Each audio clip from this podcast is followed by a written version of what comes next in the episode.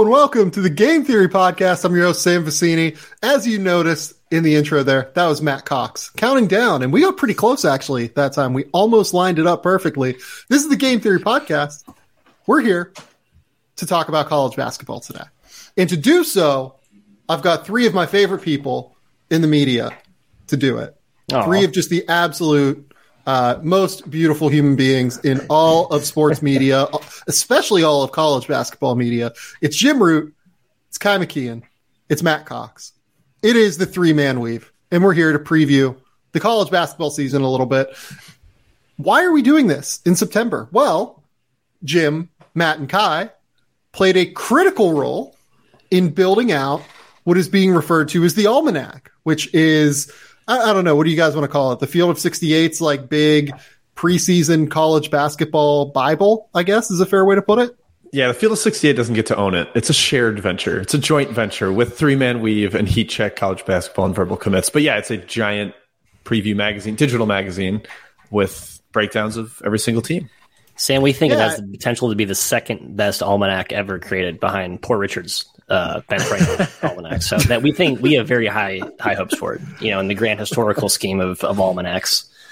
Well, I, I also have high hopes for it after I found out you guys did a majority of the work as opposed to Dauster and Goodman.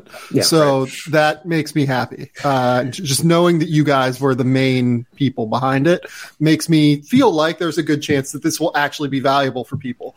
I have no question that it will be now that they're involved. So everyone, when does it come out? Give me a date, guys. September 26th, That's really 2022.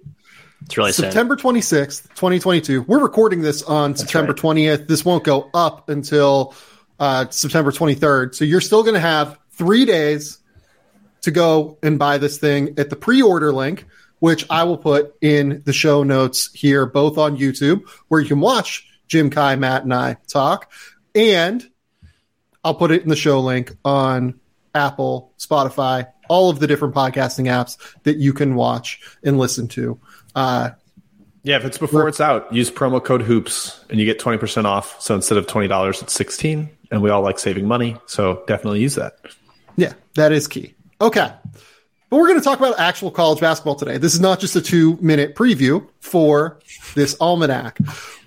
Some of the stuff we're going to talk about, it's going to be pretty general. Like, I just want to dive deep into college basketball uh, from a, I don't know, 5,000 foot view. Like, uh, I, I want to take a look at all of the major things and kind of prep listeners for what's going to be a fun college basketball year, a weird college basketball year, where it feels like there are a lot of bigs. It feels like there are some veteran teams that have returned that are going to be really fun to watch. And then there's an influx of a interesting freshman class. I don't know how strong in general the freshman class is, but I think that there is a lot of real talent. So let's just kind of go around. I will start with Ky.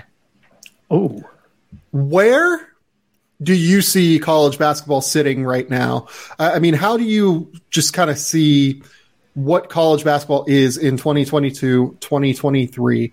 Uh, now that we have all of these transfers, we have all of these uh, freshman commitments, we have all of these weird things that are occurring that are new and novel to the past of college basketball. yeah, I think it's better than ever, frankly, before UCLA and USC go to the Big Ten and ruin everything. Uh, but no, it, it, the talent level is as high as it's ever been. I think you have a deeper pool of actual contenders than you've seen in the past, especially Final Four contenders. And I think you have some real elite, elite squads this season in a Gonzaga, in a Houston that we've kind of been lacking the last couple of years. Truly, truly elite teams. So good spot. It's a different sport than the NBA now, Sam, and, and I'm sure we'll get into this a little bit because of how the NBA sucks up the wings and the guards and, and the guys with the positional versatility that can go guard different players in, in the pros. So the bigs are the ones that linger in college basketball. And so there is sort of a lean to that as you look at like the National Player of the Year odds and some of the returning All Americans. There's a lot of bigs. And also some of that is the NIL stuff because there's monetary incentives to come back to school now. These guys are making big bucks. So it, it may not be identical to the NBA, but we've always loved it for its differences from the NBA, and, and we will continue to do so, won't we, Matthias? Yes, differentiating from the NBA is like as my sort of old curmudgeon traditional college basketball purist. Its soul likes to you know go after. I just the more we can maintain the uniqueness of the game is is what I want. That's that's where I think the alignment stuff kind of ruins it. Um, the transfer market, while necessary evil, I think does rub fans the wrong way, and the fact that they don't kind of attach themselves to players that they watch year over year and grow like within the continuity, like the Kansas mid O's teams, right? Guys would be there for twenty years.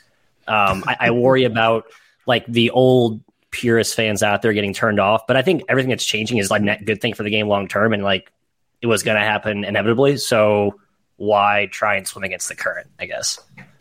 Yeah, it's, it, it's interesting. Like it feels like college kind of took some pieces from the NBA in terms of player movement and like being able to make money and, you know, added some of those pieces in terms of roster building.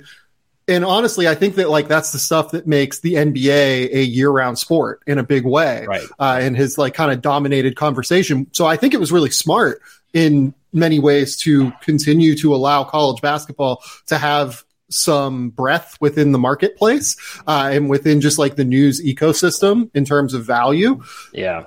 And then on the other side, on the court, it's just diverging further and further away from college or from the NBA, which is really interesting in and of itself, just in terms of bigs, post ups. Like Zach Edey is probably not going to play in the NBA, but he is going to be one of the most valuable players in college basketball this year. Armando Bacot, Drew Timme, These are guys that the NBA just frankly weren't all that interested in. Uh, otherwise, they would be in the NBA right now because you can make more money in the NBA uh, in some cases, maybe not Drew Timme's case, uh, than in college. So it is interesting to see where it feels like they've picked and chosen little spaces from the NBA and from professional basketball while also diverging in real ways that allow it to maintain its own unique place within just like the sports ecosystem. I, I kind of love it now. Like it's beautiful. Weird. It's not like a one month, three week sport anymore, right? I think there is some interest and intrigue in the offseason, right? Obviously, we'll never touch the NBA free agency palooza, but it's nice to actually have some big news drops in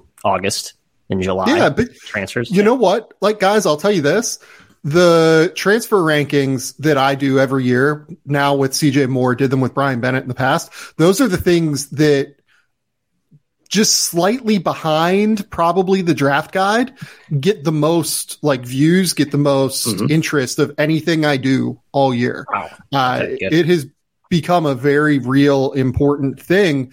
Uh, to track within college basketball. Like it's more important than recruiting now, I think, for the college basketball uh, game. But that's enough about just like the state of the game. I think people want to know about the teams. So I'll just start with this basic, simple baseline question. I mean, who is the favorite to win the national title this year? Like I, I can tell you based on BetMGM that Kentucky, Gonzaga, North Carolina, and Houston are all listed as co-favorites at 10 to 1.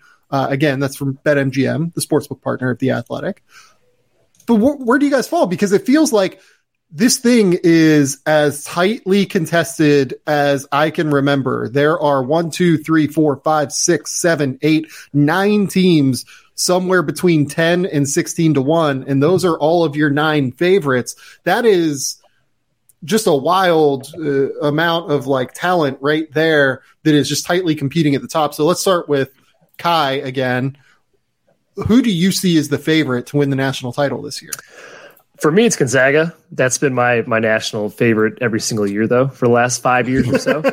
uh, but but it's true they they really don't have any weaknesses. Yeah. least as far as I can see, you look top to bottom. Drew Timme coming back for what seems like his tenth season in college, right? Arguably the best player in the country.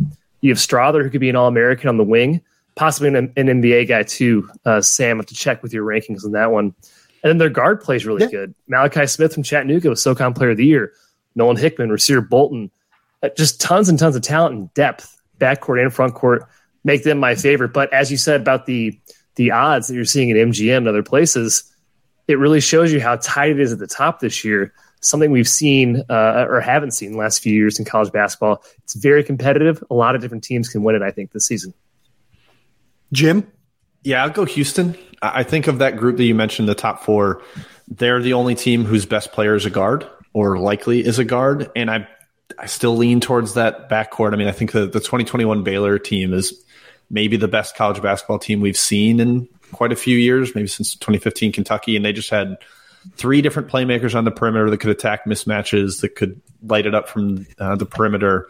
And I kind of think we'll see something similar with Houston between Sasser, Shead, and Tramon Mark.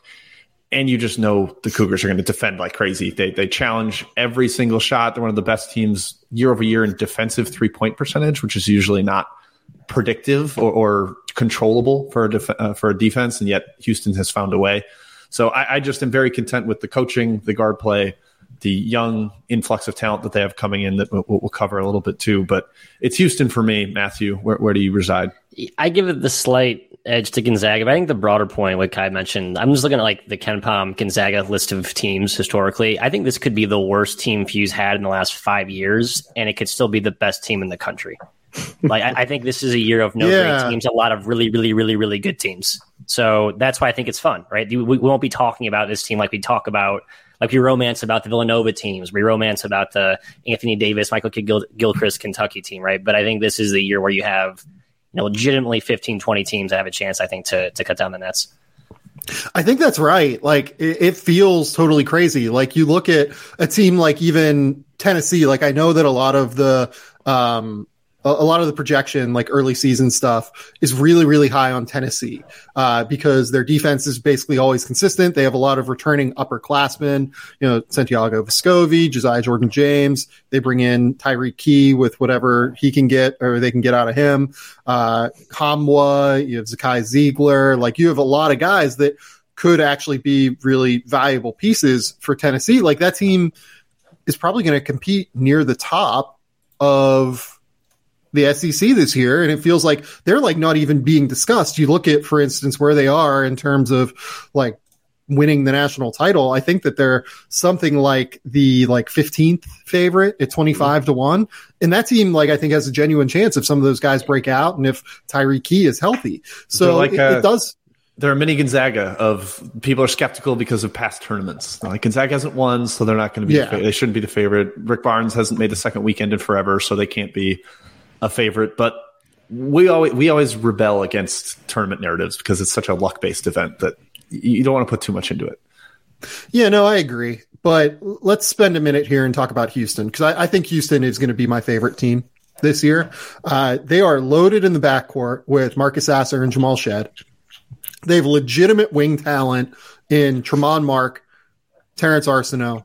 And I will tell you this, like I have heard awesome things about Jarace Walker uh, thus far. Uh, anyone that has seen him play this offseason has just been like very, very excited about what he's going to bring to the table for Houston, just in terms of playing hard, defensive ability, uh, scoring prowess. Uh, you look at uh, just the depth that they have. I mean, I, I, guess that like you could complain that they don't have a ton of true bigs, but I don't know, like they're going to be able to play small with Jarace, maybe even at the five at times, and just switch everything and be hyper aggressive. And they're going to be almost impossible to guard if they do that because uh, Shead and Sasser are going to have space. They're both pull up shooters. Like it's it's going to be tough, I think, to deal with Houston this year. Well, they're so yeah, it, physical. Like the, it, yes. the size, guys. It's like less. I'm less worried that they don't have a six ten monster center because every guy is such a bully. They're all strong. They clearly spend time in the weight room, Ky. They're they're, they're oh, yeah. a hop off the bus type of team. That's right. Uh, so yeah, I'm not as I'm not as worried about the big Ky, but I, I just I think that team's going to be dominant. No, I, it's because they're so well coached. They're they're well coached. Yeah. They're, they're positioning on defense. They're rebounding, literally rebound drills every single practice. I think Kelvin Sampson's the best coach in the country. Uh, uh, period. And I think he's proven that over the last five years. It's just now everyone's starting to notice that with Houston. Yeah. They were awesome last season. They were awesome two years ago, three years ago. Now the cat's out of the bag, and that plus this five star talent coming in and Walker, that makes them very scary, very dangerous now on everyone's radar. It felt like there was a significant like marginal advantage to betting Houston just with the mm. Sampson factor uh, the yeah. last few years, just because people like didn't quite recognize it because yep. he has that like stink on him from the bullshit like texting scandal, yeah, right. yep. unquote, which is all now legal in yes. Indiana. That's all now legal and everything. Yeah, but like I, I feel like he went drastically underrated as a coach just for so many years because he had that stink on him for whatever reason that people seem to care about like the stupid rules that the NCAA enforces.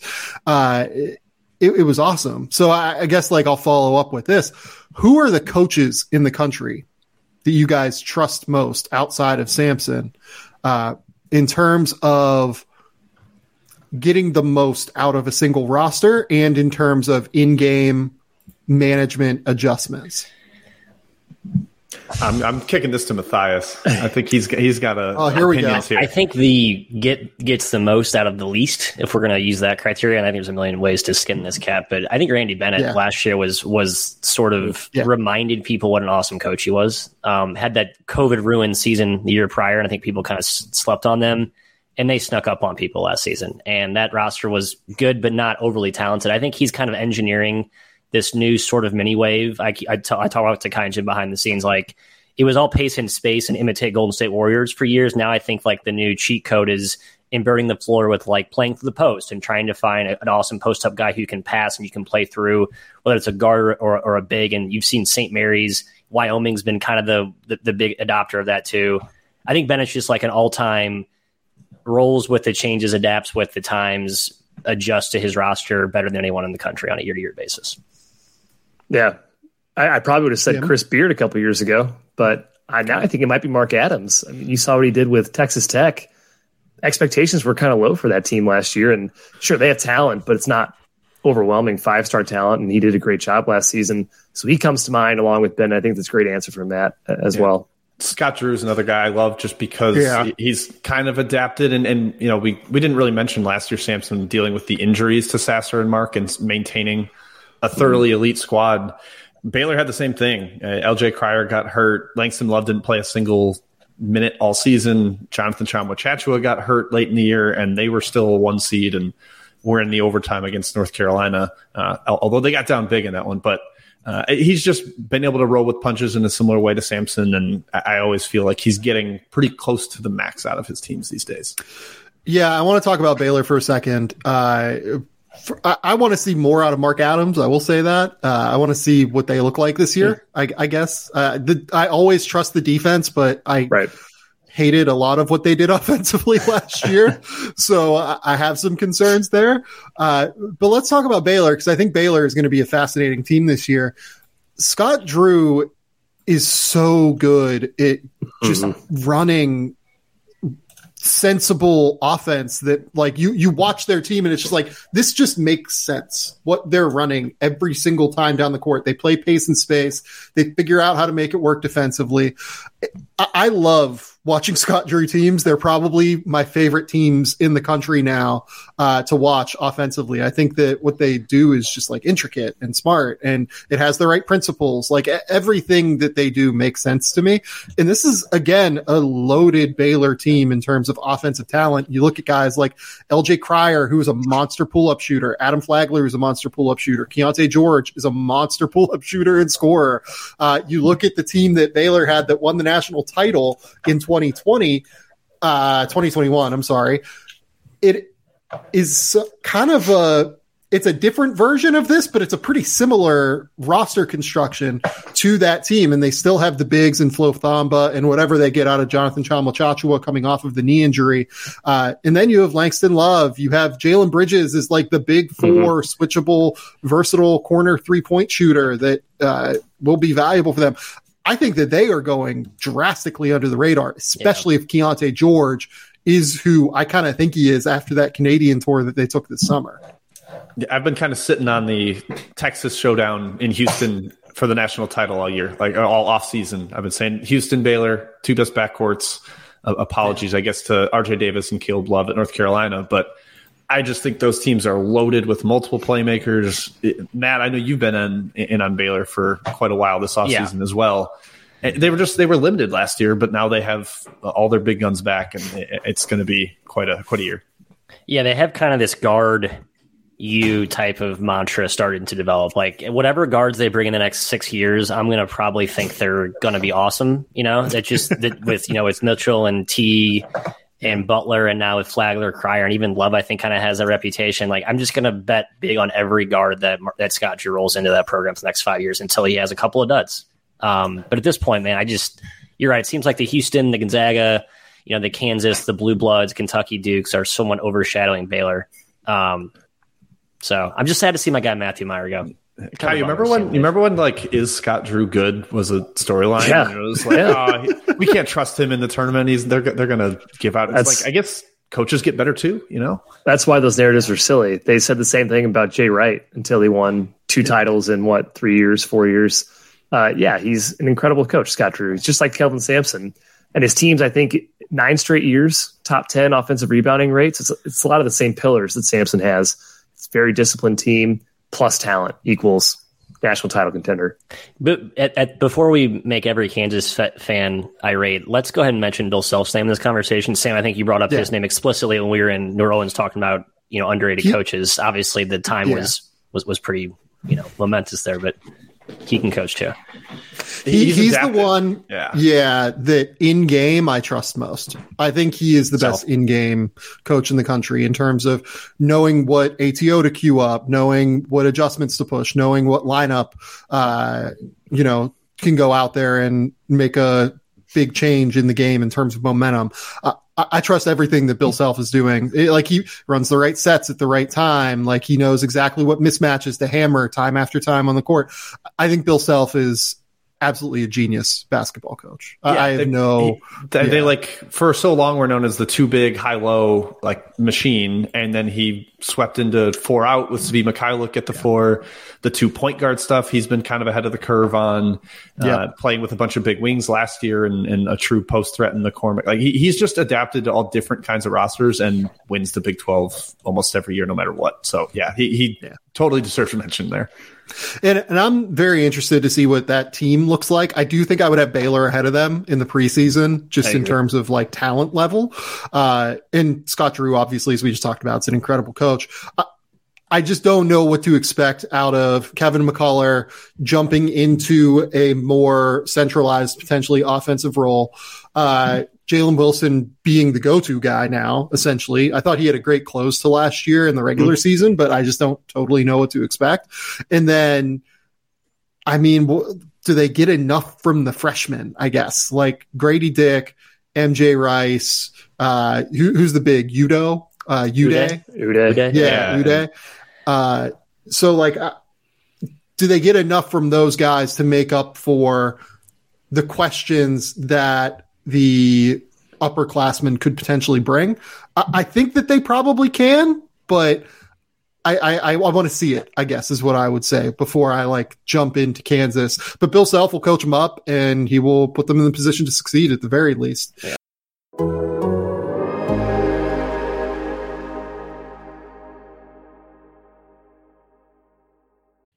We're talking about players securing the bag when they get drafted in June. I need to tell you about securing your internet connection with NordVPN. What is a VPN? It's a virtual private network. A VPN reroutes your traffic through a remote server, encrypting it in the process. This is going to hide your location from your ISP, hackers, and from other people looking to get your data. Everybody knows that I watch as many movies as I can. I think I've probably watched like 40 or 50 this year already. Some movies are blocked in Australia. It's really hard for me to watch them. Uh, for instance, uh, anybody who's tried to get their hands on Godzilla minus one recently knows that it's basically only available in Japan. And you need a VPN if you want to go to like Amazon Prime or something to be able to watch it. So when I'm blocked from watching a movie in Australia, I just queue up my VPN. I change my location and it unlocks a category of movies from all of my favorite streaming services. As somebody who's always on the go, connecting to public Wi Fi is a necessity, but it's also just a gold mine for hackers. That's where Nord comes in, creating a secure tunnel for my data to travel through away from prying guys. There are other benefits to Nord as well. Your browsing history is yours and yours alone. Your virtual location is masked from those who seek to track your every move. It's like having a force field around your online identity. NordVPN also goes the extra mile with threat protection. Malware, trackers, dodgy ads, they're all going to get blocked. It's like having a shot blocking big around your devices 24 7. Game Theory is offering an exclusive deal for NordVPN. You're going to get four extra months and up to 75% off subscriptions just head to nordvpn.com slash game theory, G A M E T H E O R Y, to claim your account. Plus, with Nord's 30 day money back guarantee, you've got nothing to lose and everything to gain. Go to nordvpn.com slash game theory to claim your account. Nordvpn.com slash game theory. Guys, I can't emphasize enough uh, how much I use Nord every day of my life. Uh, Nord is a fantastic sponsor for us. So go support Nord, and it's a great product. So nordvpn.com slash game theory. I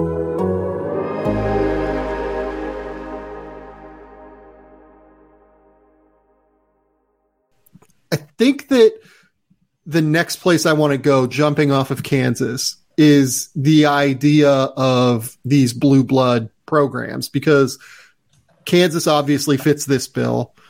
And then North Carolina, Duke, and Kentucky are obviously three of the top 10 teams entering the preseason, again, for different reasons. North Carolina returns all of RJ Davis, Caleb Love, Armando Bacot, Leaky Black, you know, number of really high level players that made the national championship last year.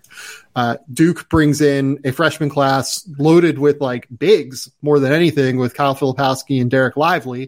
And then Kentucky has this like mishmash of both where it's Cason yeah. Wallace and Chris Livingston coming in, but they also retain Oscar Tshiebwe and, you know, guys like Jacob Toppin and Sahvir Wheeler and guys like that. So which of those three teams, K- uh, Kentucky, Duke, North Carolina, do you trust most? I will start with Jim. I'll say Kentucky. Uh, and it's interesting with the potential change in the uh, the one and done rule. Like he, it's almost like Calipari's seen it coming and he started to adjust where yeah. he's not as reliant on one and duns anymore. He's he's really ventured into the portal. They've gotten some seriously key pieces out of there. Uh, they've mm-hmm. got CJ Fredrick from Iowa and Antonio Reeves from Illinois State to be their kind of wing snipers give them spacing around Tshiebwe. And Tshiebwe's an awesome defensive player too, like a great hands. He's, oh, he's really mobile. Jim. No, oh, I think he is. I think he is. No, I, am not saying he's going to go be a pro level like garden space in the NBA. Watch He's the St. Peter's game. They, they, like he got obliterated by St. So, Peter's. DeAndre Ayton got obliterated by Buffalo too, and he wasn't a horrible defender. He ended up just fine. That's true. I agree. Everybody hey, has that, hey, that, that, Buffalo team is a TBT juggernaut. By the way, we can talk about that later if we want us to take a bit. I, I um, think that I think Tshiebwe is pretty overrated on defense. I'll be honest. I, I, think he really hmm. struggles in space, and I think that uh, his rim protection isn't quite as good as what I agree with like the hand stuff, and like he's yeah, typically like disruptive in a real way, and there is real value to ending possessions defensively for sure. But yeah, when I watch Oscar, I'm like, oh yeah, that's a guy that I think coaches can kind of scheme basically to take advantage of. Yeah, that, that's why he's not in the pros right now, like he, because he right. can't defend totally. in space. But I think he can still be thoroughly dominant and dominant in college and because they brought in some shooting, like at, at this point, if you say Wheeler and Tshiebwe are their two best players, neither of those guys can hit a jumper. But they added stuff around them, and it sounds like Wallace is a badass in practice. Like a, he's a bulldog defender, downhill beast. So I'm, I'm excited. Badass is the right way to put it. I think. Yeah. yeah. Okay. Um, so for me, it's Kentucky. Uh, Matt, Ky, Ky, I'll, I'll, kick it to you. Which which one? Because I know Matt wants to wax poetic about Duke. I yeah, that's my answer. Spoiler. Well, I'll take I'll take UNC then. Uh, although I like the Kentucky answer because it's what I like most about Calipari teams when he has the combination of experience plus awesome freshmen. I feel like he tends to do a lot better than just freshmen only. But yeah. UNC is a pretty easy answer because it's basically the same team that made the championship last year, and you just replace Brady Manek with Pete Nance, who might be better overall than Manek, and that's saying a lot because that guy was freaking awesome in the tournament last year, but Nance is so versatile. Uh, also a great passer, can shoot, rebound, does everything on the floor. And I, I keep holding out hope that Caleb Love gets um, a little bit smarter on the basketball court this year, stops taking too many hero shots. RJ Davis, you know, it, it, he's he's more of a steady presence back there, but him and Love, you know, for all their inconsistencies and the narrative around them, that's a pretty good backcourt and probably the best in the country. So I, I just want to note here on Kentucky first uh, before we move to Duke because I think Duke is an interesting conversation in and of itself, and I'm sure that Matt's going to talk about Duke. Uh, when John Calipari teams have shot at least 35% from three, their track record in the tournament. In 2019, they shot 35.4% from three, Elite Eight. 2018, 35.7 from three, Sweet 16, 35.3% from three in 2017, Elite Eight. Uh, the 36.6% number that they shot in 2016, that was the round of 32 team that, if I remember correctly, did they lose to Indiana? Does Yep. that sound was right? the Kevin, Kevin? Knox team, I think, right? Or no, it wasn't Kevin Knox. It was That was Ulis the Murray. Jamal. I thought it was the Murray and Yep. Ulis team. Yep, right? right. It's a great Um, IU team. Yeah, 35% in 2015, Final Four. Uh, and then in 2012, they shot 38% from three, won the title, 39.7% from three in 2011, Final Four. So when John Calipari teams have shot well in the past, like I think this team has potential to do, uh, with guys like CJ Fredrick, uh, assuming he can get on the court for a, a number of minutes, uh, Antonio Reeves, those two guys specifically as sport floor spacers that should shoot over 40% from three. They really do tend to have success. Like I I think that that is a critical factor here, especially when surrounding Oscar Tshiebwe, particularly, who's going to get a ton of offensive rebounds, create a ton of second chance opportunities. They have a chance to be a really, really good offense this year, especially when, you know, Sahvir Wheeler is going to have actual space to operate. Right. Uh, with Oscar just kind of, you know, attacking the offensive glass off of his misses because he's not the best finisher at the rim. Uh, North Carolina, I think is awesome. I think they're going to be great. Uh, they're the team that I would pick here in terms of just trust. Part of it is exactly what Ky said, like Pete Nance. Uh, I think Pete Nance is awesome. I think Pete Nance is super, super valuable. Um, a bit different than Brady Manek just because he's a real uh, defensive player. And Brady Manek, I think, got a little bit underrated defensively. I agree. Nance is- yes. Yeah, like Nance's ability to be like a legit difference. Yeah, it's, he can be like a difference I- maker as like a rim protector next to Armando Bacot while also stepping out and spacing the floor from three uh, in a similar way, although maybe not as like mobile versatile in terms of the sets you can run uh, that you could with Brady Manek. Uh, that team's going to be awesome as long as Caleb Love uh, is doesn't like shoot them out of games occasionally. I think they probably have like a little bit of a variance factor because of that like potential. Um, Matt, tell me about Duke though, because Duke is a fascinating group here. They are. Uh, they have a new basketball coach. I call him Coach S. I think that's been dubbed somewhere else. I don't want to be like the. I don't want to mint that my Yeah, own creation. But, know. but Coach S, um, yeah, it's it has actually a lot of the 2016 similarities to it, where it's most it's a lot of freshmen, but it's mostly in the front court, and they have a veteran presence in the back court. Now, I'm not saying Jeremy Roach is Quinn Cook reliable, and they don't have a, a, a co-pilot as good as Tyus Jones was, but You're I talking think Roach 15. Are you talking 15, sorry, 16, 15. Thank you. my, my years are off. 15. Uh, the year of the three dominant squads, uh, Kentucky and Wisconsin. But I think Roach proved he was like an elite lead guard last year down the stretch. I think the light bulb clearly flicked on. And all of my Duke love is sort of agnostic of the fact that Dariq Whitehead's injury seems to be kind of a thing now. And I don't, um, I think he's pretty key to this team's success. It seems like he has all of the makings of a college player who comes in as like a five star, but like is college ready. Like he's not a project. He's polished, has a good feel for the game. Um, and then just the size up front, I think they're gonna be able to protect the rim. I mean, Scheyer empl- or emphasized that in our almanac discussion, like like we can really protect the rim. And I kind of thought they should have done a better job that last season with Mark Williams. But like you look at their interior defense stats, they were good, not great. I think they'll actually be better in that department this season. Um, so they have a good high defensive foundation. I think they have a deeper, more balanced team than they have than they had last year, and they have a coach who, quite frankly, is going to I think pull levers and push buttons when he needs to, as opposed to sometimes sort of reverting to rooting for the talent that he acquired. Do How's that you for a- dare? Do you dare question and besmirch the legacy Never of happened. Mike it's all Coach as a It's all coach? Coach S. And looking ahead, Duke fans have to turn off the rear view and you have to look forward from the the beacon that is Mr. Scheyer. He is your future. Oh. You have to follow him devoutly, and you have to also shame Coach K as you do it. That's part of the thing. Have- it's like a loyalty show to Coach S. You can't kind of have your your feet on both sides of the fence there. It's not how this works. Oh my goodness. Yeah, I just have no idea how this is going to operate. At Duke, I guess, like that's my thing.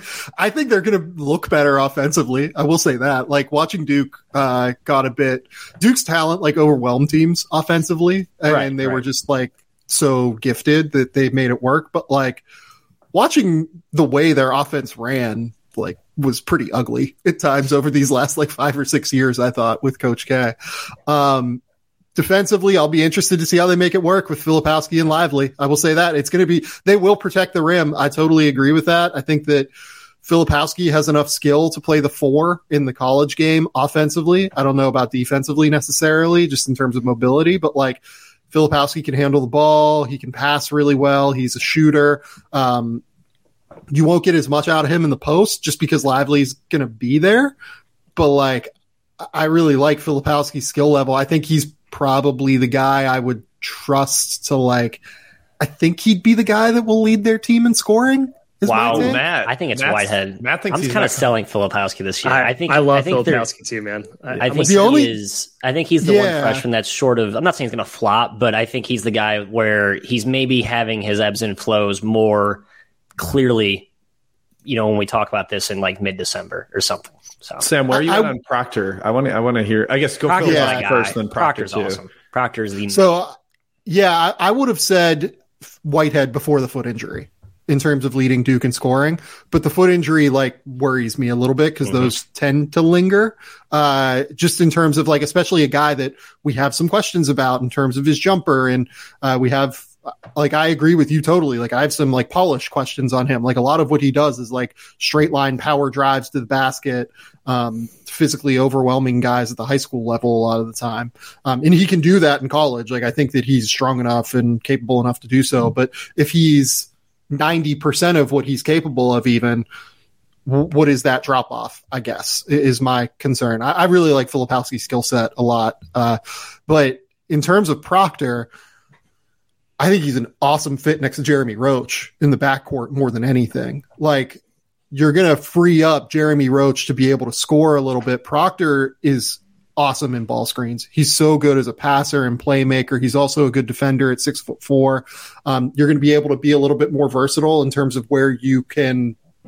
I don't want to say hide Jeremy Roach defensively. Like I don't think he's a bad defender, but Proctor's size and his uh, tenacity on that end is going to allow you to mix and match a little bit more in terms of where you can play him. I think. Uh, yeah, I love the fit there. I think that Proctor is going to be like a critical piece in getting all of these guys involved. Uh, he, he's one that I think I probably fucked up not ranking in my preseason mock draft. Uh, I, I think that he might be a one and done, to be honest. Yeah. Like, I, I think Wow. he's really good.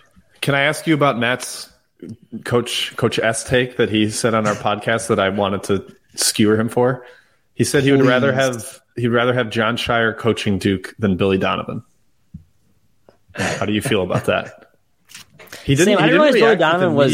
th- This is my outrage. thing with the NBA. Like good Yeah, yeah, coaches yeah. go from good to bad overnight, and they go from bad to good overnight. So I missed like the Billy Donovan becoming a good coach again. Like he was like the butt of jokes for years. I thought at OKC wasn't or or uh, yeah, Chicago. Where was he? He, he was so his first couple of years, people had some questions about him as a coach in Oklahoma City. It kind of turned a little bit uh, by the end of his tenure at Oklahoma City. Like you look back at the what was it? I think it was the 2019-20 year when they went 44 and 28. That was like the year that he made the three point guards with like Chris Paul, Shai Gilgeous-Alexander, Dennis Okay. Schroeder work. He was doing some. Um, yeah, and since then, like he he's made it work. Like I think that that Bulls roster is not ideal in terms of like NBA construction with the way that you know Nikola Vucevic and DeMar DeRozan and like Pat Williams all really like to kind of be in that like mid range, like mid post area, and they, he runs like really creative stuff to kind of make sure that they don't bump into each other and. Uh, he staggers his lineups pretty well. He figured out like late last year that they could go small with like Caruso and uh, or like midway through last year. I'm sorry, where like they could go small with like Caruso and Lonzo and then LaVine and DeRozan and really make it almost impossible to guard them before Caruso and Lonzo got hurt. So yeah, no, I, I think Billy Donovan's really good. I would probably rather have Billy Donovan. Uh, that's not It's probably a- the right take. It's probably Yeah, I mean, like- a slight hit Scheyer, who I think is going to be. Take. I think Scheyer is going to be awesome. By the way, like Yeah, I'm with Sam here, guys. People Scheyer knows what are- doing. Rick Pitino Here- went to pros and got laughed out of it and came back and was immediately an elite Yeah, coach. right. I don't think Billy Donovan failing at OKC would have. He won a couple of deterred him to titles. win. He, he didn't fail at OKC. Right, either. right, right. If, if he had Like, failed, yeah. Yeah. Um, I, I- I will say this. I, I I trust Scheyer more than I trust like late career Coach K in terms Yes. of getting Yes. By that. the most. out Can't of the know that, guys. You can't know that. Yeah, I I, I- I know. What reject the one he coached like the reject Wake this. Forest game last year, and Matt was It's- Matt was like diving into the tape on that one. It's more that look. I, I don't think it's worth diving into the tape on that. It's more that I think Coach K didn't Say it. Say quite it. do enough How to dare elevate Duke at times How uh, over you. the later portion of his career. Would you think Uh, the fact that Zion had like nine ball screens his entire freshman year was an issue? Yeah. yes, I do actually. Uh, yeah, look, I mean, you look at that Duke team last year, they went 32 and 7. They were really good and they were so talented, right? Uh, I it's just like look at the way they used Paulo and like look at what his skill set is. I mean, he can like he can play point and Yeah, he's a it great took him it took him a while. it took him like two thirds of the year to figure out that Paulo was their best passer and playmaker uh, on the Took that him like two thirds of the Arkansas game to put him in the mid post and let him just pick apart that defense. And he finally Yeah. did. So like, look, like maybe maybe Scheyer, it takes him like a bit of time to figure it out, but look, and this is all due respect to what Coach K accomplished. He's a phenomenal coach and was an incredible coach in like the 80s, 90s, and 2000s. I think that people caught up to him in like a pretty real, substantial way. And uh, what Duke was getting out of K later in his career was probably not as valuable as what they got out of him early in his career in terms of on coach or on court like coaching. Um, so I, I would bet on Scheyer being an upgrade, but that obviously there's variance there, like what Ky is saying. Um, like we, we don't know with Scheyer. Scheyer more- or Hubert Davis, Mr. Vecenie. I'm put you on seat. Oh God, that's gross. That's one where I'm like, we don't know enough about Scheyer yet. Hubert's Yeah. really good. Like Hubert Yeah. figured that out last year um, by midseason with a roster that like still like barely like it made sense as a roster, but like they didn't have certain things. Like Caleb Love was an inconsistent playmaker. They figured out how to like get RJ Davis uh, into like a bit more space and like make that work a little bit more and like let him uh, initiate the offense and let Caleb like be the guy that could just focus on scoring right. Um, they figured out different sets to get Brady Manek open threes. Like they actualized Leaky Black. Like here's the other thing that people kind of forget too. Like early in the year last year, I think they were expecting Dawson Garcia to be like a pretty Right. important piece for them, at least off the bench, like to be like a sixth man that like carries their He was uh, starting. bench units. He was starting, but like Yeah. you know, at the very least, I think they were anticipating that. And he just departed and they had to adjust on the fly to something totally different. And Hubert figured it out. And like maybe you can say that that limited roles and made things a little bit easier on some level. But uh, yeah, I, I think that the way Hubert adjusted over the course of the season was very, very impressive to me. The answer is Hubert, Matthew. I think the answer What? How can you be so confident in that, Mr. McKeon? It's been like Because he made a since- national title last year. Did we just talk about how the Scheyer's tournament's a never coached. crapshoot? Did we just talk about how the tournament's a crapshoot? And Weren't they like the number happen? three team in the country from February 1st Yeah, they- or they really- like No, they're awesome. clear. I'm not, dis- I'm not discounting that. I don't think season. it's not like Hubert has like a decade long track record here, and Scheyer has zero track record. I think it's going to be pretty close. I think both are versus very good coaches. Yeah. So- I don't know how you can answer Scheyer right now. You can't. There's no evidence. yeah, I- we're, we're projecting. We're projecting. We're predicting. based we're on prognosticating. Based on the Wake Forest game, Ky. That's right. Wake Based- Forest. Based He on what di- Matt wants to see, what he hopes to see. Yeah, right. There's there's one thing everyone knows. It's that uh, the Duke coaching tree never fails, Never and failed. everyone's always a really good coach that went to Duke and coached under Coach K. Yeah, there's so much Those guys competition always work that out. to take over for K because all those guys just won like crazy at every other spot. Yes. I've brought out the bullying Matt uh, zone here, which is Yeah, beautiful. it's our favorite part of There's our actually podcast. a good, uh, do a like good it, Wojo article today, Sam, in your uh, in your publication. So how uh, how Mm-hmm. timely we can promote that right now. He's uh, he's Oh, chilling out in Utah right now. Goodness, I love it. Uh, okay, let's uh, let's go to this idea that this is the year of the big man, which we've alluded to a little bit.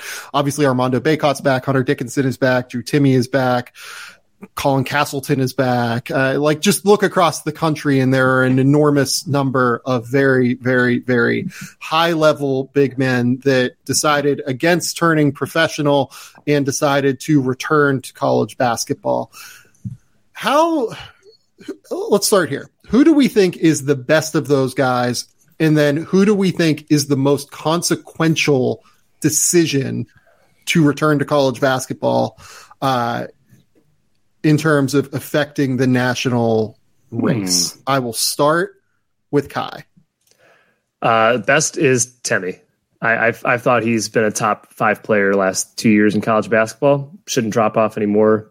Keeps getting smarter, more experience. So Timme's my answer for best player.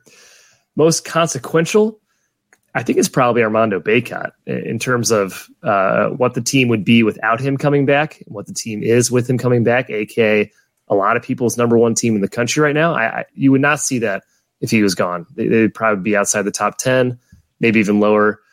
Possibly, you could say Hunter Dickinson affects Michigan the same way. I think Kentucky would be fine without Tshiebwe, to be honest. Even though I do think he's among the best players in the country. Um, but yeah, I, I think it's Bacot, Matthew. What do you have? Sam's, Sam's cackling on mute at, at that Oscar comment. That's what. oh my goodness! What, I mean, I, I, say? look, I have some questions about Oscar, but good fucking god, guy, they'd be fine without him. They'd be. They're Kentucky. Worse. They're good. I mean, look, they would have. Here's the thing: if if Oscar wouldn't have come back, they would have figured out someone in the port. Right. Basically, right. I think is the yeah, way. And, and the one thing I like about UNC too. I do, but the Ky, what I like about your point is I don't think Nance goes there if Bacot's not back. Like I, I think that's probably part of building sure, yeah. that foundation.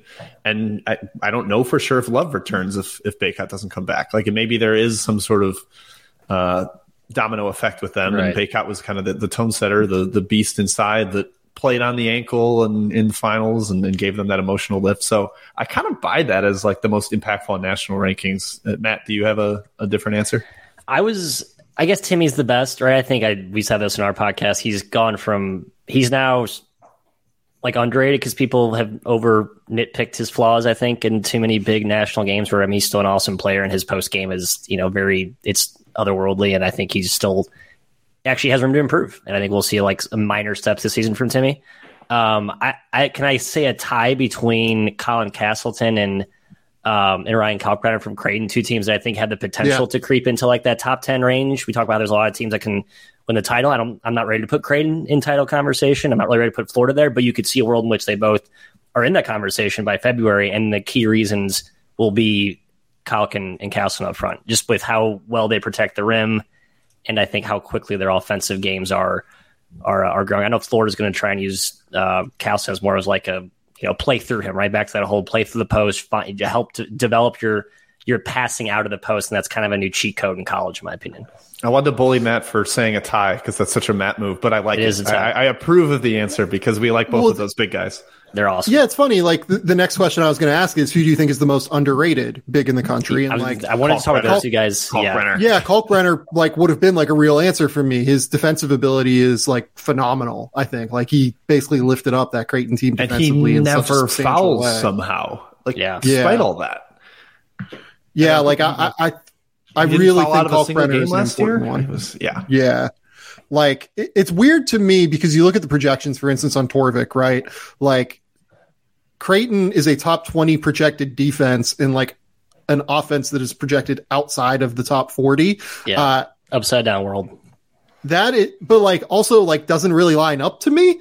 Uh, they have a loaded team in terms of like shooting, playmaking, uh, like decision making. Like they have three legit guards who can dribble past shoot in Ryan Nembhard, uh, Trey Alexander, and now Baylor Scheierman. Scheierman is an absolute sniper. They have a killer mid post option mm-hmm. uh, for bailout plays with Arthur Kaluma, who's going to be really, really important for them and might be their best long term prospect. They have great depth, not just good depth, but great depth yeah, in the backcourt. With Farabello and Shereef Mitchell, who can be an impact player defensively uh, to come in and like kind of change the pace of things. And then on top of it, they have Mason Miller who can come in and like potentially space the floor. I, I think Creighton is loaded. Like if you believe in their defense because Ryan Kalkbrenner is there, I think you should absolutely believe in their offense because for all of you know Greg McDermott, whatever you want to say about the guy, the guy is a fucking phenomenal offensive basketball coach that is going to know how to use these options in terms of shooting and floor spacing and playmaking in a really creative way. I think Creighton's like a no doubt like top 10 team for me, uh, given the fact that I can actually trust them defensively because of Ryan Kalkbrenner. Right. They're not no doubt top 10 for me. The, their offense was outside the top 100 last year with all of the brilliance of McDermott. And I think everybody's. But they were young. They were young last year, Jimmy. Come I, on. Their best players gone. Ryan Hawkins was the guy that made them competent in some. like if you watch the game, it's like, yeah, well, Hawkins yeah. hit a big shot. Thank God. I think everybody is painting their sophomores with this exact straight up development curve brush. Yeah. They're all going to be the best versions of themselves because like people pick out the final three games of Kaluma and the like a little bit down the stretch of Alexander, and they ignore the bad samples. Nembhard pre-injury, yeah. Yeah. yeah, and some of those guys had some really bad stretches. Nembhard was a horrific shooter last year, and yeah. I think that matters. You can't just like uh, Kaluma too, like you can't just pick out these good games from these guys. And people did this with Rocket Watts, his final like three games at Michigan State of his freshman year, and then he sucked his sophomore year. Like it's not automatic that these guys get better and become the version you want them to be. And I think they'll still have ups and downs. And maybe the best version at the end of the year when they've developed is national title contender. But I, I think there's going to be a little bit of a rockier road than people are assuming. Sam, can I, I ask? Yeah, yeah, yeah. Go ahead. This year's Creighton team or 2020's Creighton team with Zegarowski? Uh, 2020 had Zegarowski. They had Ballock. who else was on that team? Ty-Shon Alexander, Bishop, Ballock, yep. Jefferson. That was like Mahoney was on that team. Yep. Uh, yeah. This team for Goggles sure Mahoney, is more. Baby. This team is for sure more for talented. Sure. Wow. Uh, look, uh, it, and it's because of the defensive side of the court. Like, like for as much as we love Ty-Shon Alexander uh, and his ability to defend at the point of attack, like Kalkbrenner is undeniably like a more valuable defensive player than Ty-Shon, right? Agreed. Um, and then they have like a similar amount of like floor spacing and dribble pass shoot. Uh, oh, maybe not quite a similar amount similar. in terms of like, in terms of like I, Alexander Zegarowski and Ballock were all like absolute snipers, whereas yeah. you're hoping that Alexander and Nembhard take a leap forward as shooters. But like Scheierman is on their level as, he's the as a shooter. Like he's yeah. the sniper that is there. Um, I think Kaluma is going to take a big leap. Like that, that's kind of where I'm at. Like Kaluma is like the super version of like the Jefferson Mahoney role, and then have like an actual true big there, which is something that team didn't really have. Like they had, um, They've like never really had like like name the last example that that McDermott's had that's anything like Hauk. But, but no, no, no, no, nothing like that. But they had someone on that team. I forget who it was that could come in and like be six foot ten or something like that. Be six foot eleven. Oh, they had Kelvin Jones, the uh your boy yeah. Kelvin Jones the, from uh, Idaho State. Idaho State, that's right. I was going to say, I, I, remember them being oh, able to man. put a big man on the court. Uh, this year, uh, like they they have everything they need this year from a talent perspective to be a great team.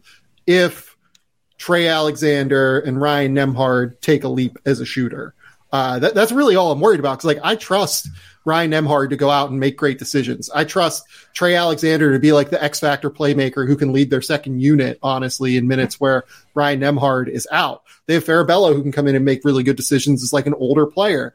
Uh, their offense, I think, is going to run really, really smoothly just because they have so much playmaking and ball handling ability.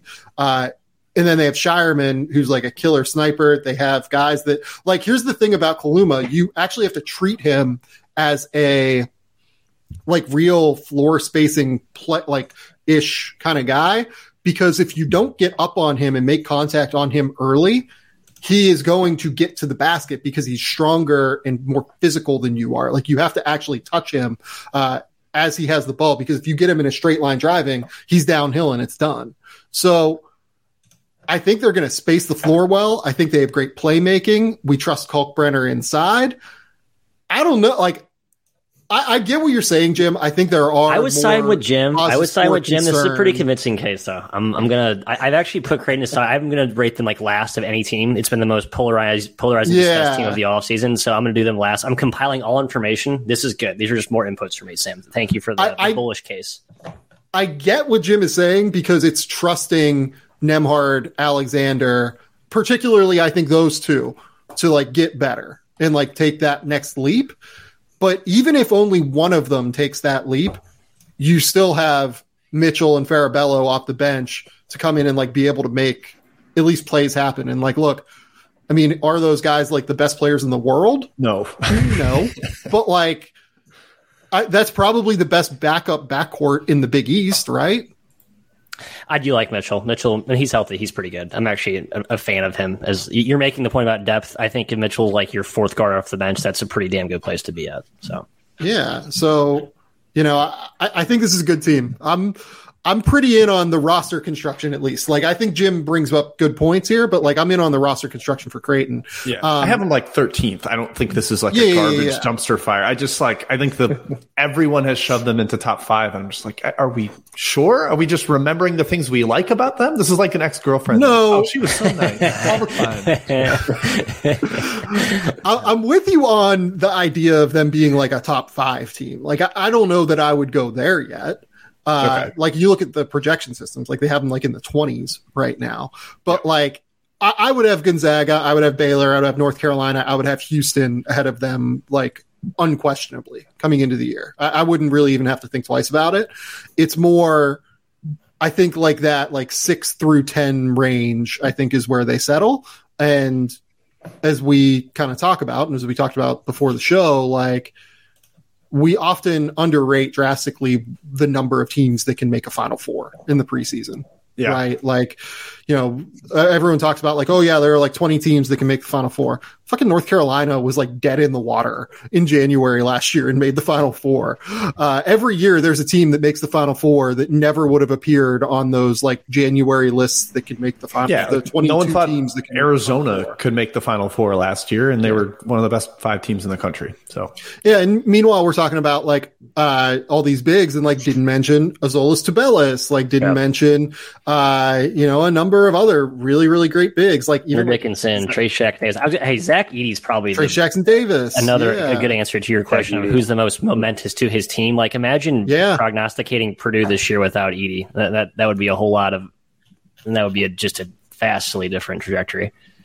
Yeah, and like I think Trayce Jackson Davis has a chance to be like the best player in the country if things like really broke right. Yeah. Uh, he's absolutely phenomenal. So yeah, like the fact that I haven't mentioned him until now is, I think it just says how many bigs there are mm-hmm. around the country and how different this is and how sunburnt Jim looks now because of that light that he just yeah. On, on I love that. I'm looking really red. I, I, have not been in the sun, so I might I might turn it back off. Jim can like barely walk right now because of the torn ACL, and meanwhile he looks like he's just been sitting by Doing the car wheels all the uh, time. Yeah. yeah, yeah, yeah, it's a struggle. Okay, a struggle right now the the last question I have on the bigs is who is this year's like breakout big man? Like the guy that you're looking at as a potential guy that nobody is talking about right now. okay, calling me. Go. go, Matt. Matt Tristan da Silva. Bangs gavel. Okay. Give, give me the Tristan da Silva. I guess he was kind of awesome last year. I, I it, and explain for explain for people who listen to my podcast who the fuck Tristan da Silva is. yeah, remember, a, this isn't the three man we brother of. Uh, he's a Colorado big guy who is going to yeah. come in the wake of Jabari Walker's phenomenal sophomore yeah. season last year. I think he's every bit as skilled and and I think he actually led the Pac-12 in effective like he shot he's like has a chance to go 40 50 90 as a big. He's like skilled and fluid. I, I just love his game. I think he's going to be a Matt, have you said who Tristan da Silva plays? Or yeah, you said for Colorado. The, yes, Colorado. Okay. For people Sorry, who don't know where Jabari Walker went to school. I got, I got way too excited about Tristan da Silva. I watched some tape of him today and I was like, wow, this guy's awesome. I just forgot about how good he was. Um, that's my uh, answer. Okay. Is that too off the beaten path for for this? No, I love it. Probably? It's good. Those are the kind of those are the kind of answers that we're looking for. Jim, give me I'm, an answer. I'm, I'm, giving two names, so I hope I'm not stealing from Ky. Uh, one you is Fus Traore of BYU. Oh, no, uh, I, I, he he's just a monster. Like his, he's got a seven one wingspan. He's only six seven, but I call him Mini Mormon Oscar because he is a beast on both ends of the uh, of, the, of the the court on the glass. He's disruptive uh, with his length in his hands, and I think he's going to be a lot better offensively this year. So big fan of him. And then the Loch Ness monster at Cincinnati, Victor Lakhin. Uh, he's a seven foot European big that lock. started really strong last year and then kind of fell off because his first year in America and it, it, just didn't fully click with him defensively, but I, I think he's going to be a beast for Cincinnati. So there's my two breakouts, Ky. I hope you uh, hope you have one. Well, you guys went really off the beaten path. Like, Yeah, Ky, give- off, give some off the answers. entire radar. Um, Hell yeah, we did. I'll, I'll go with a guy that people know in certain circles, DaRon Holmes Yes. from Dayton. Love. Uh, freshman last year, first team all conference last season. I think he's going to be player of the year in the A10 this year. I think he's going to be the defensive player of the year in the A10 this season. Dayton could be a top 25 team. If they are, you're going to learn about Holmes pretty quickly. 6'10, long, does just about everything. Yeah, I agree with uh, I agree with Ky on both of those takes. I think that Dayton is a team particularly that I tried to target last year and uh, took some took some financial losses early in the season when You're they lost to uh. UMass Lowell, but I think I was just a year too early because Yeah. Toumani Camara, DaRon Holmes, those guys are going to be really, really good again. That team is just absolutely loaded talent wise for the A10. They ended Uh, up my 20 and 15 against the spread last year. If, if you stuck with them, Yeah, they paid out well in course. A10 play, which I did. I Love did not Flyers. stick, unfortunately. I made the mistake.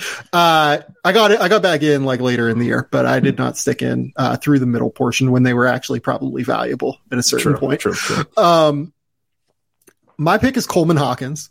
Uh, Yes, at yes. Illinois. I love it. And the big reason why is that I think that they have enough just general talent around him to where he's just going to be able to be an absolute athletic freak for Illinois and be able to just wreak havoc everywhere. Uh, this team is loaded like Terrence Shannon, Matthew Mayer, uh, like Skyy Clark, Jayden Epps in the backcourt as freshman guards that could be valuable. Uh, this team should have the floor spacing to where Coleman Hawkins can just like absolutely eat as a rim runner uh, for Illinois and average like 15 points a game. Uh, I am I am in on Coleman Hawkins. I, I agree, Sam, because when Kofi was out last year, you saw how good he was at the beginning of Yeah, the year. yeah. It was like, whoa, who's this guy out of nowhere? And Right. just kind of gleaning off press conferences that I was in with Illinois, it felt like Hawkins didn't truly know his role very well last year. He was just Yeah. trying to fill in the voids between Kofi and everyone else. I think this year he has a more defined go out and do your thing, Coleman Hawkins from Brad Underwood. I think he's going to be a star too. Yeah, he can pass Okay. and shoot too. Like he's Yeah. skilled. He's he's awesome. Illinois is good. Killer. That's a good team. Yep. That's a really good Killer. team. Um, okay. Who is the best guard, non Marcus Sasser edition uh, in college basketball? Because would we all agree that Marcus Sasser is the best returning guard to college basketball? Yeah. Yes. I would. Yep. Okay. So let's say non Marcus Sasser edition. Who is the best returning guard to college basketball? That's Kendrick Davis. He's awesome. Um, but he's he's at Memphis, and I, I'm curious to see how he's used there because SMU. I mean, he was just given the keys to the car. It was score if you want to, pass if you want to, get in the lane whenever you want. You're a jitterbug. You're great in ball screens. I think Memphis is going to use him the same way. I actually talked to Penny Hardaway for the Almanac. Bring that back circle full circle here. Um, and he's like, yeah, I'm not going to reinvent the wheel. Like I watched him at SMU up close and personal. He won our league's player of the year. He's great. We're going to let him be d- do his thing. So I, it's probably Kendrick Davis for me, but there's a couple fringe ones. That's my answer. Ky, what do you got? I'm going to give a bit of a cute answer here. And I'm not sure I totally believe it, but I don't think this guy gets enough credit in, in the national sense. And that's Tiger Campbell for me. That's who I was going to say, actually, Ky. I think he's Get out of here. awesome. He's awesome. He's a he's got that swagger plus the awesome hair. And and he improved his shooting last year, which is one of his biggest, you know, downfalls from the years before. Shot over 40% from 3. He never turns the ball over. Runs the offense really well for them. I think UCLA is going to be somehow a little bit underrated this year with him and Hawkes. Yeah, I uh, I, I think Campbell's excellent. Sorry, I went. Uh, I threw to the fire. I just uh, when I'm picking this, I need a guy who can like who's a killer and an alpha sort of way. And Campbell actually did a little bit of that last season, so I don't want to like discount that. He can I be a killer. He, can be. I Yeah. but I think Davis is like I can take over games by myself, and I carried a whole team for three straight years. And I think Davis is probably the right answer. I'll probably go Flagler. I'm going to go in that Baylor lineage of guards. Flagler's shot making is just devastating, especially in transition. Um, man, it's tough though. I, the guards are down this year. I think you're kind of if people are like, "What? These are the names you're Yeah. mentioning." It's sort of a, a it, it kind of speaks volumes about There- the lack of guard play because your NBA, Sam, your NBA keeps poaching our I think they're down until they're not. I think you're going to see a lot of good guard play. We just are waiting on. Cassius Winston was a no name before he became Player of the Year candidate, right, from Michigan State. No one expected him to break out that these year. are- I mean, he he was went a a top different 50 level. recruit He- in the country, though. We, we knew him, but he Yeah, went to but he like, was- well, holy crap, he shoots 60% from three level. That's fair. Yeah. That's fair. Yeah. Uh, my pick, other, I think that the two guys that came to mind for me were Tiger Campbell and Mike Miles at TCU. I think Mike Miles has a chance to be awesome this year for TCU. He returned to school after kind of initially deciding that he was just done with college and like wanted to go pro. Um, his playmaking ability, his three level scoring, I would imagine he's going to try and improve on the passing ability this year. Like that's probably what teams uh, in the NBA told him. I'm a big fan of Mike Miles. Uh, I think that Mike Miles and Tiger Campbell probably would have been my would have been my two answers. I think RJ Davis is a reasonable answer as well. I thought that was going to be cute. Ky's cute answer Yeah, was RJ Davis Davis. is a good I thought that was who he was going to go. I, I'll I- say this too, I like for love, but I'm, I'm the guy that like I, I the guy that I'm like most excited about, or I would have been most excited about watching was Tyrese Hunter, but I'm a little bit worried about the fit between Marcus Carr and Tyrese Hunter in Yeah. Texas. The fit That- stinks. The fit stinks. Yeah, like I, I think Tyrese Hunter is like a future, you know, second round pick, like NBA backup guard. Just being six foot tall, it's hard. Um, but I, I just don't know what that looks like this year. I guess is what I would say. Um, I, I'm a big Tyrese Hunter fan, though. Uh, okay, last question here: National Player of the Year odds. Those are not up at BetMGM yet, but they are up at William Hill. Uh, Armando Bacot eight to one, Drew Timme eight to one, Oscar Tshiebwe ten to one, Jaime Jaquez eleven to one, Caleb Love twelve to one, Jalen Wilson fourteen to one, Strawther fourteen to one, Marcus Sasser fifteen to one, uh, Nick Smith and Tiger Campbell sixteen to one, Hunter Dickinson twenty to one, Trayce Jackson Davis twenty five to one, and Emoni Bates twenty eight. All EMU. um, EMU's going yeah. deep in the tournament I this year, baby. no no thoughts on that. Um, it's a, it's a sad situation. I don't have thoughts on that. I'm laughing at the odds, to be very clear. Right. The odds Yeah. are The odds makers. It's not going to happen. Uh, Kevin McCullar, 30 to 1. Kendrick Davis, Kendrick Davis, 40 to 1. Baylor Scheierman, Mike Miles, 40 to 1. Matt Bradley, Posh Alexander, Isaiah Wong, Zach Edey, Tyrese Hunter, Antoine Davis, 50 to 1. Uh, and then that's going to be it. Who is the name on that list in terms of odds that sticks out to you? Let's start with Matt. I think King Kendrick is is a good bet just because I think Memphis does, ha- does have pretty serious upside, even though it's an older team. I actually think this team has quite a bit of upside despite being older. Um, and he's a guy. Can, can you that sell me on that real quick? Because I'm struggling with that take. You don't. You're not a Memphis guy this year. I don't love the talent. I love the athleticism. I don't love the talent. Jim has a good, well baked Memphis take. I don't want to recite his points, um, but but I think Kendrick. I'll paraphrase what he says much more eloquently. He he kind of solves a lot of their issues, and I still think they have a lot of rim protection. Do they have the imposing dominant shot blocker they've had the last past years when they've had a top five, top ten defense? No, but I think it's pretty close with the guys they brought in. So there's a lot more adults on that team, and I just tend to think it's going to work this season. I mean, it also helps that they have a player in DeAndre Williams that is older than Devin Booker, I believe. Is he 27? Uh, and Devin 26? Booker has been in the NBA for seven years. DeAndre Williams is 26. He'll play this year at 26. That's That's crazy. insane. if he's not, if he's not older than Devin Booker, it's like very close that he's older than Devin Booker. Um, Jim, Hey, so sorry, Nick Smith was going to be my You got- actual answer. ahead. I think Nick Smith Okay, has Nick Smith. like major star breakout potential, and Arkansas has a lot of that cachet to him. And they're going to only play like seven guys for the final two months of the year, and he'll put up video game stats. I think Nick Smith's a special player. Yeah, I think he could be a like a holy cow. Uh, I won't steal your answer, Sam, because I think I know who you're going to go with, and I kind of tend to agree with it as as the best value. no, go ahead because I, I have another one. Go ahead. Okay. Well, I was going to go. I'll, I'll give a, a down the board bet too, but Sasser is the guy I love. I, I think he could emerge as best guard on best team. Uh, I obviously beat the drum for Houston earlier, so I've got to give Sasser a little love here. He's the shooting star for a team that maybe is a little starved for perimeter shooting. Uh, he's going to be very important in that regard. So 15 to 1, a little down the line from all those big men, I kind of like.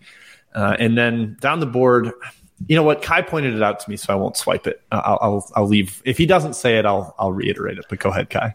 I, I can't remember who you're referring to, but uh, oh, oh, Edey. Yeah, Edey, fifty Yeah. to one. He could Yeah, average Zach Edey twenty 50 and to one. fifteen. Yeah, Right. I think he, that's, I mean, value wise, Sasser is the best value in my opinion. And then it's Edey. But boy, you got the returning national player of the year at the third shortest odds, 10 to 1 for Tshiebwe. Uh, inertia is a real thing. And I think voters who are basically just media members are going to be thinking that guy won player of the year last year. He had the exact same stats. Why shouldn't he be player of the year this year? I'm going with Tshiebwe. yeah. What's what's stronger, Sam? Inertia or exhaustion? yeah, I guess think both. exhaustion. Uh, I don't know. I will say in awards Is it voting, it does tend to be exhaustion, but yeah, the likability factor I think with Oscar is really Yeah. important. Also, the fact that like Kentucky is going to be relevant the whole year. Right. Um, like that, that, yeah, I think that those outweigh things. And I think people like, because of how likable Oscar is, if he goes out and has a mm-hmm. killer year again and improves like defensively and improves and averages like 18 and 16 or 18 and 17 as opposed to what did he average like 16 and 15 last year? I think that there will be a real desire th- there won't there won't be as much uh, concern about exhaustion because he's so likable and just people really enjoy the presence that is Oscar Tshiebwe. Uh, Trayce Jackson Davis is mine. Like this Indiana team is going to be really good. Good Uh. Trayce Jackson Davis is twenty five to one. Uh, I think Mike Woodson like really figured out how to get him post touches last year at a really high level. I think he's a killer defender. Uh, if he averaged 20 and 10 this year, that wouldn't blow my mind at all. I, I think he, in terms of like, I don't think, and look, we didn't do it enough on this podcast either, but like in terms of most impactful player or best player in college basketball, there is a real case for Trayce Jackson Davis. Like he is all around just a killer player, I think, for Indiana. Um, do you have any other last takes to get out here before I let you all depart? I'll say on these odds, I, I I think the exhaustion almost probably factors more into Timme. I, I think it's going to be be. really hard for Drew Timme to win National Player of the Year for Gonzaga, the team that people are kind of like. You always you- you- two straight Timme led teams have not gotten as far as, or they didn't reach the ceiling, they didn't climb the mountain. So that's probably more exhaustion than than Oscar has. Matt and Ky, do you have any final takes on college basketball as a whole? Oh yeah, go buy the almanac. Uh, it's the best Nice. college basketball preview Thanks, magazine. Gavel. We're done. Uh, Thirteen hundred words in every single team. So from Mississippi Valley State to Gonzaga, every single team covered. Get you prep for the year. Anonymous coach polls in every conference about That's best X one of and the O coolest coach, part. Yes. breakout player, best pro player in every conference. That those are great. There's some national content write ups at the beginning. Mm-hmm. It's it's going to be very extensive. There, there's a lot of information to digest in there. Yeah, I think that as you guys can tell, and Matt, you should get a final say here as well. These guys uh, really do a phenomenal job. Uh, they were willing to wax poetically about bigs for BYU uh, for minutes on this show, uh, and and Matt uh, Matt didn't have the context to understand that nobody on the podcast knew who the fuck Tristan da Silva is. so, uh, Matt, your last That was my final thought. I was like, make sure you guys go Google Tristan da Silva. He plays for Colorado. It's a school in Boulder. It's a very nice city. You can indulge in some extracurricular activities, enjoy the mountains and such, and kind of take it all in while you're there. That's my final two cents of wisdom for the listeners out there.